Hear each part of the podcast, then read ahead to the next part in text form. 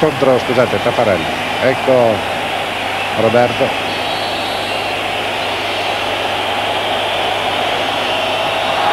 Alto, il campionato del mondo è finito, lo vince il eh, Brasile.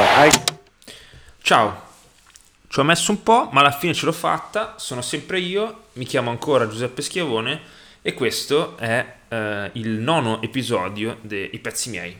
Sigla!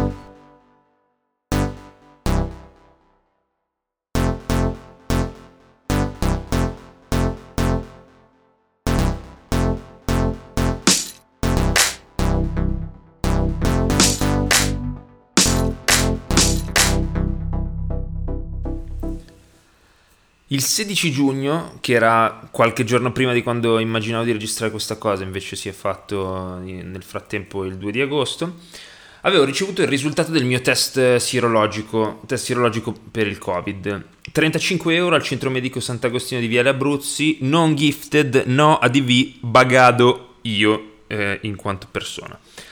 E niente, sono Covid negativo. Questo chiaramente a meno di aver contratto il virus durante o il cosiddetto periodo finestra o dopo aver fatto il test, perché nel frattempo è passato un mese e mezzo.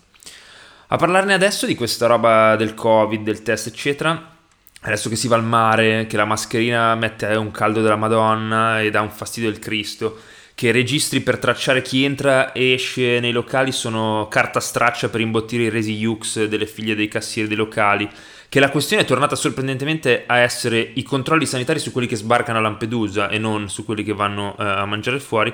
Ecco, a pensarci ora che c'è stato un tempo in cui da un giorno con l'altro ci siamo ritrovati chiusi in casa a fare il pane e urlare dai balconi in preda al panico, non sembra neanche lo stesso anno, lo stesso paese, ma forse nemmeno la stessa civiltà.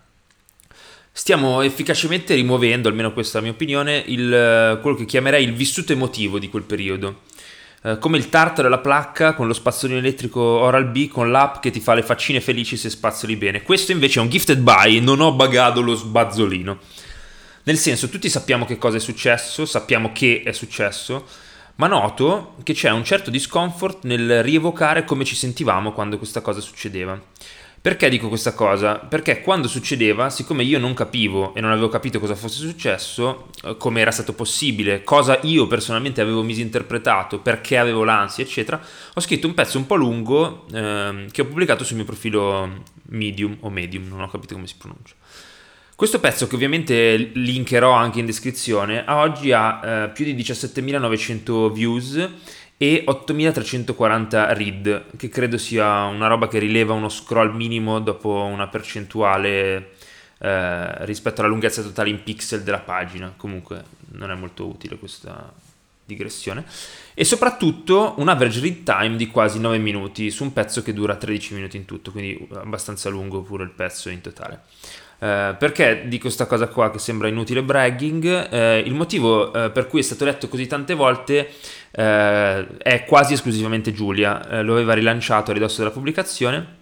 Quando però le persone hanno iniziato a rispondermi che lo avevano letto, che lo stavano leggendo, mi sono accorto che qualcuno, più di una persona, ci si era riconosciuto, che ci aveva trovato dentro delle cose che aveva sentito anche lui o lei, per carità tutti i generi. Il pezzo è uscito a fine marzo, il 21 in particolare. Il sottotitolo, eh, molto ottimisticamente, era Di quella volta che siamo rimasti a casa per un mese. Sull'onda dell'euforia per il successo dell'articolo ho pensato che avesse senso continuare a scrivere, eh, ma anche provare a trovare degli escamotage per far leggere le cose che avevo scritto alla gente, alla gente che aveva letto questo. Mi dicevo, vedi, ti serviva solo un'occasione. Adesso che la gente legge quello che scrivi, si accorge che scrivi bene, che dici delle cose belle e ti vorranno bene. Questo podcast è un po' l'escamotage che ho trovato per provare a farmi voler bene per quello che sono stato e quello che ho scritto.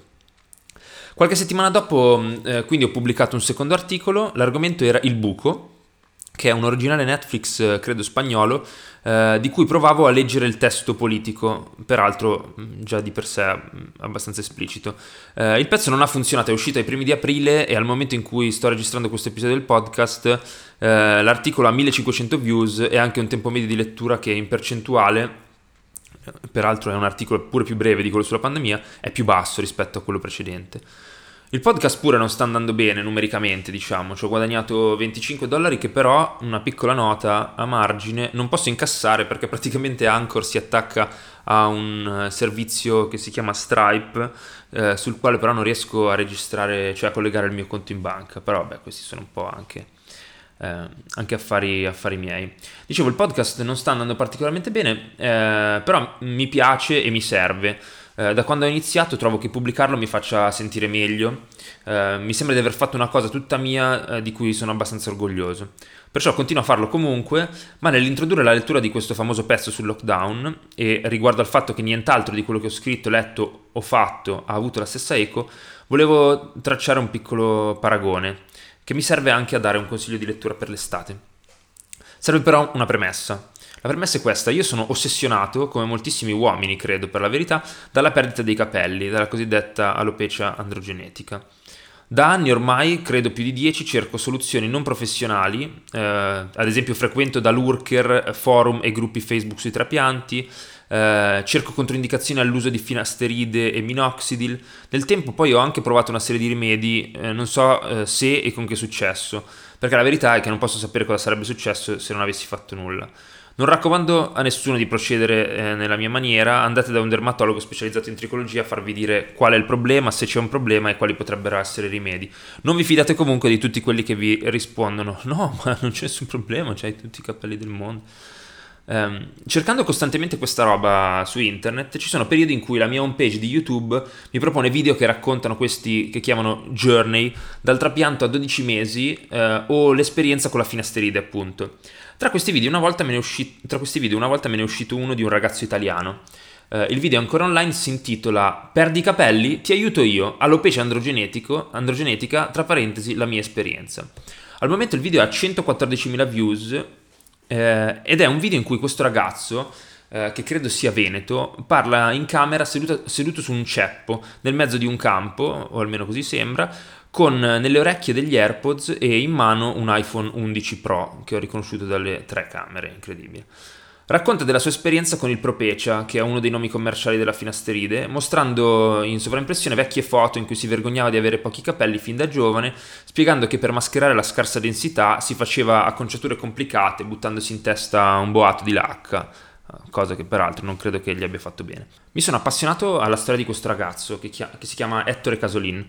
Ho scorso i commenti sotto il video, che evidentemente era finito in home page a parecchia gente, non soltanto a me, sono andato sul suo profilo Instagram. Uh, in pratica lui gestisce i propri profili come un influencer sportivo, un fitness e lifestyle influencer. Anche la cover image su YouTube dice così. Condivide le foto della palestra, i video YouTube di lui che si alza presto, la sua routine alimentare durante le varie fasi, dalla costruzione massa in inverno allo shredding prima dell'estate. Uh, le foto a volte hanno delle caption motivazionali come il successo non è mai definitivo, il fallimento non è mai fatale, è il coraggio di continuare che conta. Uh, su Instagram lancia dei contest, non ho capito bene con in palio che cosa, e su YouTube recensisce polveri proteiche e frullatori, sbiancatori per i denti. In descrizione segnala sempre l'attrezzatura con cui registra i video e quella con cui si allena con affiliate link di Amazon, eccetera, eccetera.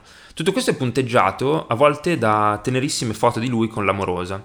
Insomma, c'è tutto il repertorio di quelli veri e se devo essere sincero, anche l'esecuzione non è quasi mai imbarazzante o particolarmente povera. Eh, nonostante il suo impegno e la sua costanza, i video sul fitness non fanno tantissime views. Eh, anche se ognuno ha una community presente e molto ingaggiata, eh, commentano sempre. Il suo profilo Instagram non ha parecchi follower, credo che eh, non arrivi a, a, 2000 e su YouTube però ha quasi 4500 iscritti. Piano piano si sta costruendo quest'audience appunto. Un mesetto fa è uscito un secondo video che mi è apparso in home page, la cui thumb dice li sto perdendo di nuovo e racconta la sua visita da un dermatologo che gli ha consigliato di smettere il Propecia perché dopo qualche anno di assunzione ininterrotta stava avendo dei uh, forti dolori alla prostata. E mi sono immaginato eh, che al netto del fatto che ha avuto questi dolori, eh, il suo vlogging sia tornato sul tema della, dell'alopecia androgenetica perché il primo video aveva avuto successo quindi voleva dare al suo pubblico qualcosa che eh, aveva già funzionato. Um, non so se riuscirà mai a diventare un fitness e un lifestyle, un, un lifestyle influencer, però si sta facendo un discreto culo. Nei video mostra spesso gli orari a cui fa i turni a lavoro e non ho capito bene che lavoro faccia, però beggia spesso prima delle 5 della mattina. Insomma, questa era la storia di Ettore Casolin, per quello che ne posso sapere io. Eh, non sarà molto chiaro perché ho eh, raccontato questa cosa. Eh, spero che lo diventi alla fine di, di questo episodio, perché devo aggiungere un pezzettino, eh, che è questo. Ho letto la biografia che Claudio Giunta ha pubblicato su Tommaso Labranca. Claudio Giunta che non mi ha neanche eh, messo like alla storia quando l'ho condiviso su Instagram questo libro. Te ne pentirai amaramente, maledetto, non è vero, ti voglio bene, sei un grande. Eh, è un libro molto triste sulla storia di questo scrittore, Tommaso Labranca, appunto, che è anche un autore tv, che ha avuto una certa fama nei primi anni 2000, scrivendo tra le altre cose anche per la prima serata in Rai. Era l'autore del programma di Fazio eh, e Baglioni. Eh, un autore che persone a me abbastanza vicine, tra cui mh, tra gli altri l'editore che ha pubblicato mh, Dimenticheremo tutto, eh, hanno bazzicato. Eh, io stesso vedevo spesso passare questi inviti alle sue mitologiche feste brutte a Pantigliate, che è il paese dal quale Tommaso Labranca non se n'è mai voluto andare. Il libro, oltre che molto triste, è bellissimo ed è, eh, non, non so bene quale sia l'aggettivo, comunque il contrario di polveroso Racconta le tribolazioni di Labranca lungo gli anni prima del successo, del successo e poi del ritorno all'oblio, all'oblio attraverso il ricordo che di lui rimane in quello che ha scritto, che sono tantissime cose che vanno dagli instant book sui tronisti ai saggi sociologici fino ai romanzi, eh, e soprattutto quello che rimane di lui nel ricordo delle persone che ha incontrato e frequentato. Una delle concettualizzazioni per cui Tommaso Labranca era diventato tutto sommato famoso all'epoca è quella dietro la parola trash. Ormai è adoperata con eh, molta liberalità nel qualificare qualunque volgarità televisiva sostanzialmente. Per la Branca però il trash era una categoria eh, precisa, una specie di categoria dello spirito. Eh, la sintetizzando estremamente, ha studiato con passione e si è innamorato del trash come tentativo di emulazione fallito. Per lui era trash Little Tony che non aveva gli strumenti per essere Elvis, ma lo stesso lo faceva. Eh, come appena, ho appena detto, verso questa categoria di cose, di persone che la incarnano, la branca eh, nutriva un profondo affetto. E così credo anch'io.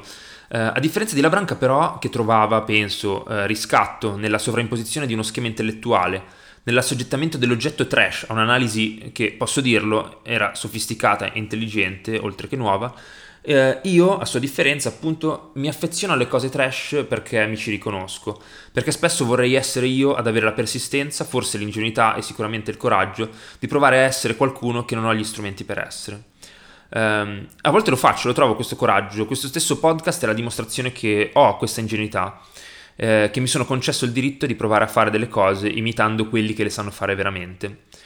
La Branca al netto di tutto ha trovato la sua strada non mimetica per una critica del costume davvero originale, anche se nel libro Giunta spiega che non è una critica senza precedenti.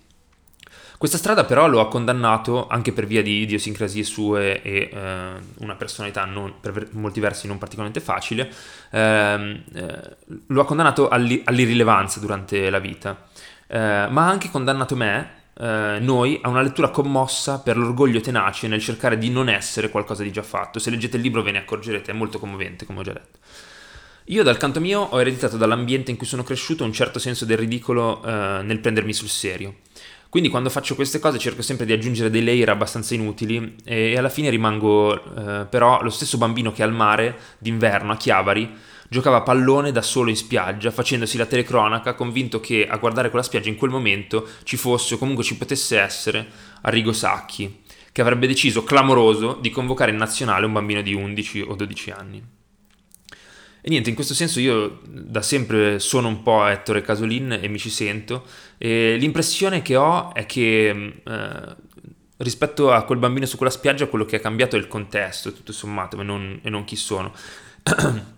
eh, internet e i social da un lato ci fanno sentire tutti un po' Arrigo Sacchi, eh, commissari tecnici di una nazionale mondiale della celebrità in cui decidiamo noi chi merita e chi non merita di stare.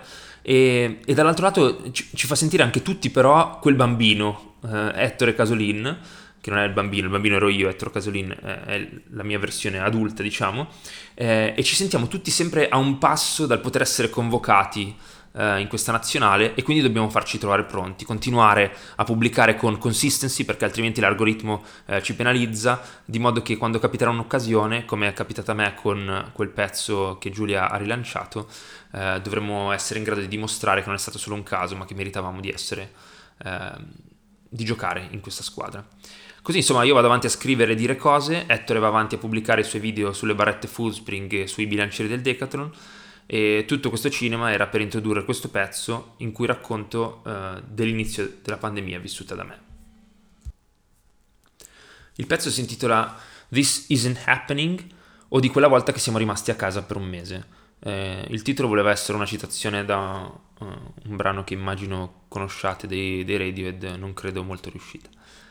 L'11 settembre 2001, me lo ricordo, ero dal dentista, avevo 15 anni e mi stavano togliendo un dente da latte che non mi era mai caduto. E qui ho inserito una foto presa da Google eh, a caso di eh, un, uno di quei divaricatori per la bocca infilato nella bocca di un bambino con un apparecchio. La didascalia di questa foto è l'immagine una reference, ma non escludo di aver avuto una bocca così a 15 anni. Ero all'Istituto Stomatologico Italiano, che sta dietro il Palazzo di Giustizia. Mi ricordo di questo ortodontista vecchio, con le dita gialle che sapevano di sigaretta, che si spostava la mascherina chirurgica per chiedere più dettagli al collega che riportava la notizia della seconda torre e poi procedeva a rimettermi le mani in bocca per strapparmi questo dentino praticamente già senza radici, era un dentino da latte. Era successa una cosa enorme. Prima non era successa, poi era accaduta. Anche chi non ha mai saputo dove fosse o cosa stesse facendo quel giorno, l'11 settembre, si è inventato dei ricordi molto puntuali che ha addobbato con dettagli, riferimenti, persone, luoghi. Eh, sono cresciuto convincendomi che questo tipo di eventi fosse la storia con l'S maiuscola, mentre a noi altri, che andiamo in ufficio, prendiamo i mezzi, facciamo male l'amore la mattina prima di uscire, litighiamo e ricuciamo rapporti spesso senza ragioni, a noi altri fosse invece riservata questa stringa insignificante di cose sempre quasi identiche che solo alla fine, ammonticchiate, avevano un senso, facevano una differenza. Avevo anche elaborato una teoria motivazionale personalissima su questa cosa. Dicevo che mi piace dire di aver fatto le cose, di averle fatte succedere, ma non mi piace farle, perché farle porta via mesi, anni. Poi mi è successa questa, di cosa, che ha invaso la mia vita a piccolissimi impercettibili passi, senza monumentali esplosioni, senza sirene per strada, senza gigantesche dita a indicare che era successa. E, in fondo, mi sembra non sia ancora davvero accaduta. Come ci siamo arrivati a questo punto? Come ho contribuito io a che su- succedesse questa cosa? Quando è stato esattamente che è venuta giù la prima delle torri e quando la seconda? Vi racconto la mia versione di questa storia. Temo sia sbagliata e imprecisa, sono sicuro che suonerà un po' un io l'avevo detto, ma è l'unica versione della storia che so. Ho pensato di scrivervela perché altrimenti sono abbastanza sicuro non mi ricorderò niente, non saprò spiegare co- come è successo e perché non è successo niente. La prima notizia che mi ricordo di questa cosa è questa. È un titolo del Corriere della Sera, l'articolo è datato 23 febbraio 2020 e il titolo dice così: Coronavirus a Milano chiusi scuole, teatri, cinema, musei e bar dalle 18 alle 6. Primo contagio in città. Era domenica e credo di aver pensato ah. Spulciando e andando indietro nelle conversazioni WhatsApp, Messenger e WhatsApp, però mi sono accorto che ho fatto anche altro. Per esempio ho scritto a mia madre, chiedendole se avrebbe chiuso la sua di scuola. Lo scambio è questo, e qui c'è uno stamp eh, di uno, di uno scambio WhatsApp con mia madre. Io le chiedo, mamma, ma tu la scuola la chiudi? E lei, sto aspettando istruzioni dal Ministero della Sanità. Capito. Perché? mi chiede lei tre minuti dopo. No, sto cercando di distinguere tra paranoia e realtà di sta cosa. Scritto sbagliato. Mi sa che dicono meno della realtà, dice mia madre. Non so quanto è letale, ma è incontenibile. Hanno chiuso il cancello a buoi scappati. Io rispondo con una faccina eh, triste. Mami, domani sera vogliamo vederci per cenare assieme per il tuo comple? Le scrivo eh, due ore dopo. Sì, certo, cosa volete fare? Adesso capiamo, così prenotiamo. Per tre a Levandu Nord? Mi ricordo quella cena, il locale ancora mezzo pieno, il tavolo accanto al nostro con un tipo che continuava a tossire. Mi ricordo la faccia schifata di mia madre, il ritorno a casa a piedi su una parallela della circonvallazione già abbastanza stranamente silenziosa. Riguardando questi messaggi mi accorgo ora che vivevo diviso tra totale straniazione e profonda paranoia e slanci di quotidianità. Rileggendo la chat oggi non mi sembra così strano che la mia risposta alla sintesi apocalittica di mia madre sia stata una faccina triste, né che un paio di ore dopo io le abbia proposto di uscire a cena.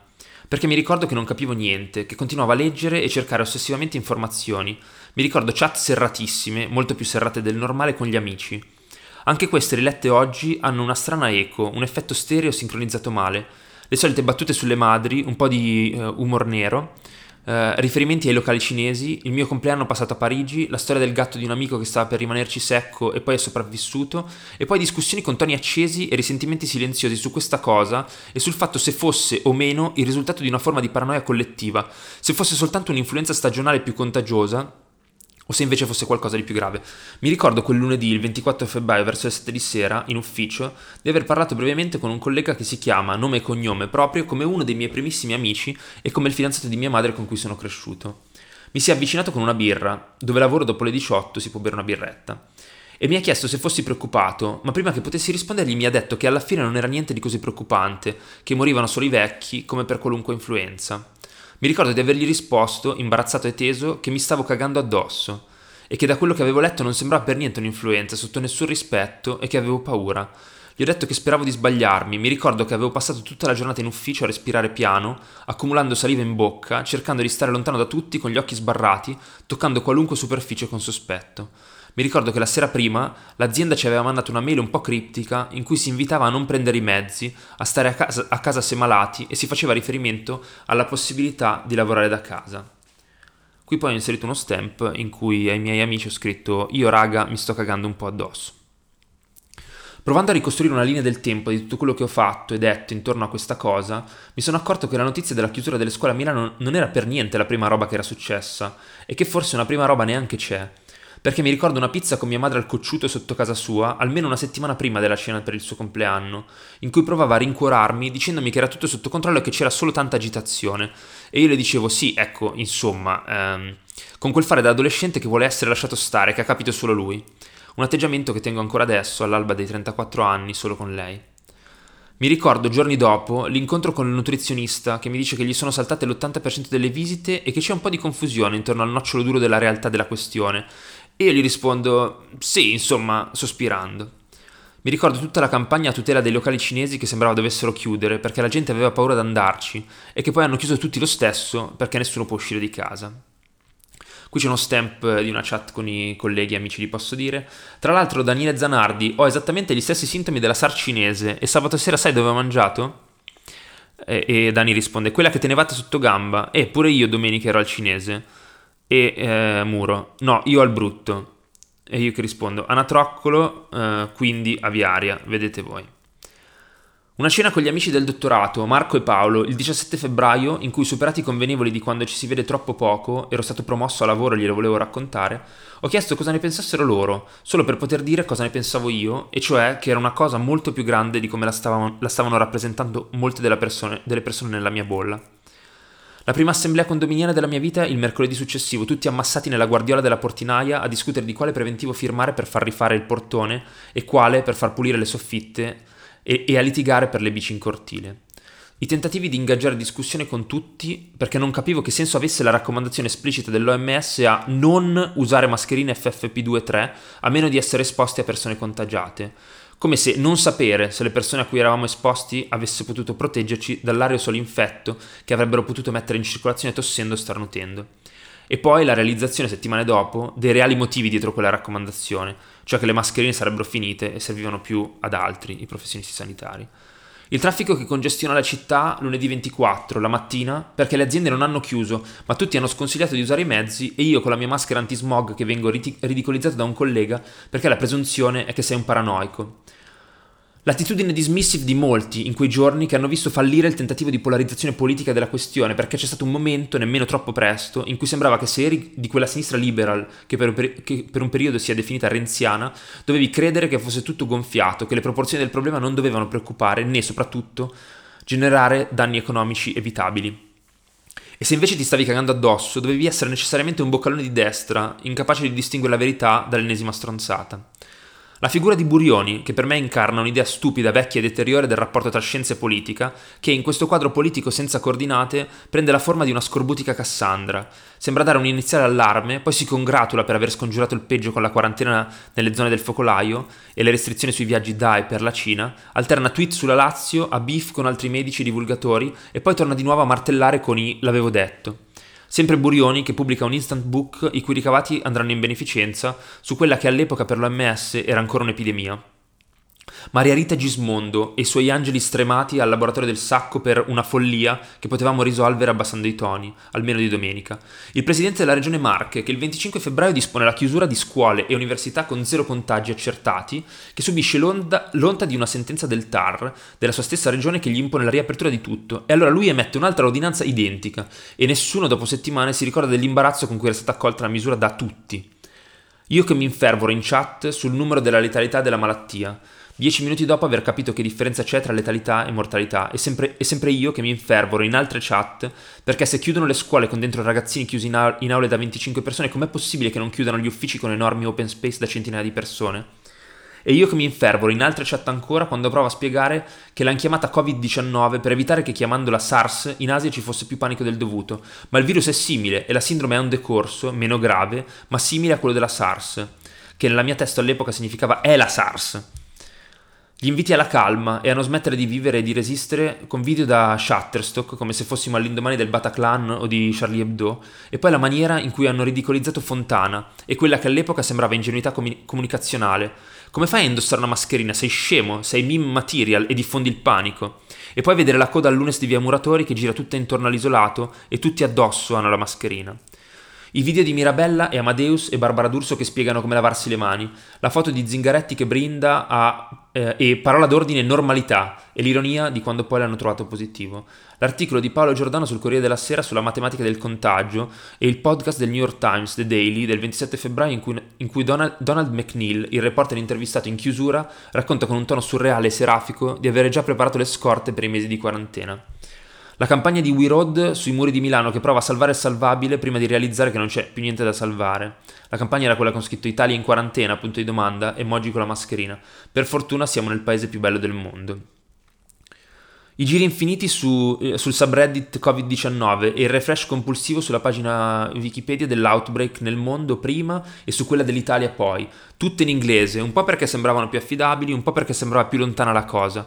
E poi le pagine sulla SARS e sulla MERS e sulla spagnola del 1918-19, le fake news dalla Cina che brucerebbe cadaveri senza sosta e della gente che sviene per strada, ma anche le altre news dalla Cina che sembravano fake allo stesso modo ma non lo erano, delle città deserte, delle persone che cantavano ai balconi, la coppia di turisti cinesi ricoverati allo Spallanzani e il team, tutto al femminile, che isola il virus dello Spallanzani. Qui ho inserito una foto dei due turisti cinesi eh, dimessi dallo Spallanzani. I giornali che iniziano a raccogliere le succinte biografie di tutti i decessi e in una settimana si accorgono che è impossibile raccoglierle e raccontarle tutte. La pagina Instagram, approntata dalla regione Lombardia, che inizia a intimare di restare a casa, e io penso sia un fake perché puoi chiamarlo Fermiamolo insieme, e invece la pagina è vera ed è la prima istituzione a dire esplicitamente di chiudersi in casa e di indossare mascherine sempre. Tutto mentre io sono partito per la montagna, pensando di stare alla larga da tutti, a cagarmi sotto per i fatti miei, e i piatti fatti di fretta, e la casa della montagna chiusa per tornare a casa, quella della città, nella notte di sabato, alle prime indiscrez- indiscrezioni dell'estensione del lockdown a tutta la Lombardia. Tutte queste cose sono successe, almeno sono successe a me, in quasi due mesi. Non saprei neanche dire bene quando è successo cosa, perché è come se tutto, e a volte anche il contrario, fosse successo insieme. Ci ho capito pochissimo e continuo a capirci molto poco. Forse è davvero finita la storia con la S maiuscola e forse siamo davvero in un'epoca di lentissimi cambiamenti, fatta per gli occhi, le orecchie e la sensibilità degli alberi e delle rocce più che per noi, spettatori impazienti di rom-com da un'ora e mezza e binge-watcher distratti di, di true crime in episodi da 25 minuti ciascuno. Chissà che date metteranno nei libri quando racconteranno di questa vita eccezionale, ma non poi così tanto, delle migliaia di morti che ci lasceremo dietro e degli anni di crisi e recessione. Chissà come chiameranno il diluvio di immobili lasciati in eredità da una generazione intera che sta morendo, diluendo il valore delle case di tutti, e se avranno un nome i figli nati nel mezzo della quarantena, come noi, nati sotto le nubi tossiche di Chernobyl. Chissà se succederà ancora qualcosa dopo queste che non sembrano neanche essere successe. Adesso sono quasi tre settimane che esco di casa solo per la pipì del cane e per la spesa. Mi hanno messo in isolamento preventivo una settimana prima degli altri perché c'era il sospetto che avessi incrociato una persona infetta in ufficio. Tutte le sere alle 18 guardo il live non commentabile della protezione civile su YouTube e da qualche giorno anche quello della regione Lombardia, un paio d'ore prima. Sto diventando scemo, ma ringrazio non so bene chi per avere una casa grande a sufficienza da poterci lavorare in due senza picchiarsi e prego ogni mattina e ogni sera, nella mia maniera laica e stupidamente tecnologica, mi sono iscritto a Headspace, per non impazzire e fare cose stupide. Ho paura per mio nonno e vedo mia madre su WhatsApp che non ce la fa e provo a trovare un ordine di priorità morale alle eccezioni che sa dovrà fare se si ammalerà mia sorella. Vedo mia sorella, sempre su WhatsApp e a volte sulle storine di Instagram, che a tratti si incazza con l'ospedale per cui lavora e a momenti invece prova a fare finta che ce la si possa fare, lei e gli altri che vanno a lavorare tutti i giorni, mentre i giornali spendono il lessico della guerra per quello che somiglia tanto al lavoro che facevamo fino a qualche settimana fa, ma che non è più quel lavoro lì.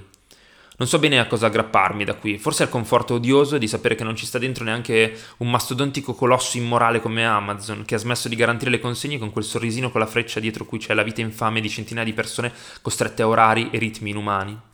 O forse il senso di sollievo un po' sciocco nell'aver scelto di non fare alcune cose prima, l'orgoglio stupido adesso per aver deciso di posticipare la scelta della meta per le vacanze. O magari tutto quel cotè classista che mi fa sentire moralmente superiore perché sono in grado di rimanere chiuso in casa e fare tutto, quasi come prima, da casa, che significa solo avere un lavoro nel terziario avanzato e avere un reddito che mi permette di farmi consegnare la roba al pianerottolo, devolvendo il mio rischio di contagio su chi ha bisogno di fare lavori peggiori ma più essenziali e pagati se possibile ancora peggio del mio. A volte penso che possa funzionare gridare fuori dalla finestra frasi motivazionali ignoranti con un piglio ironico che nasconde una disperazione che non voglio concedermi, perché se c'è qualcuno che ne ha diritto, non sono sicuramente io, seduto comodo alla scrivania di fianco al Dyson e alla biancheria da stirare.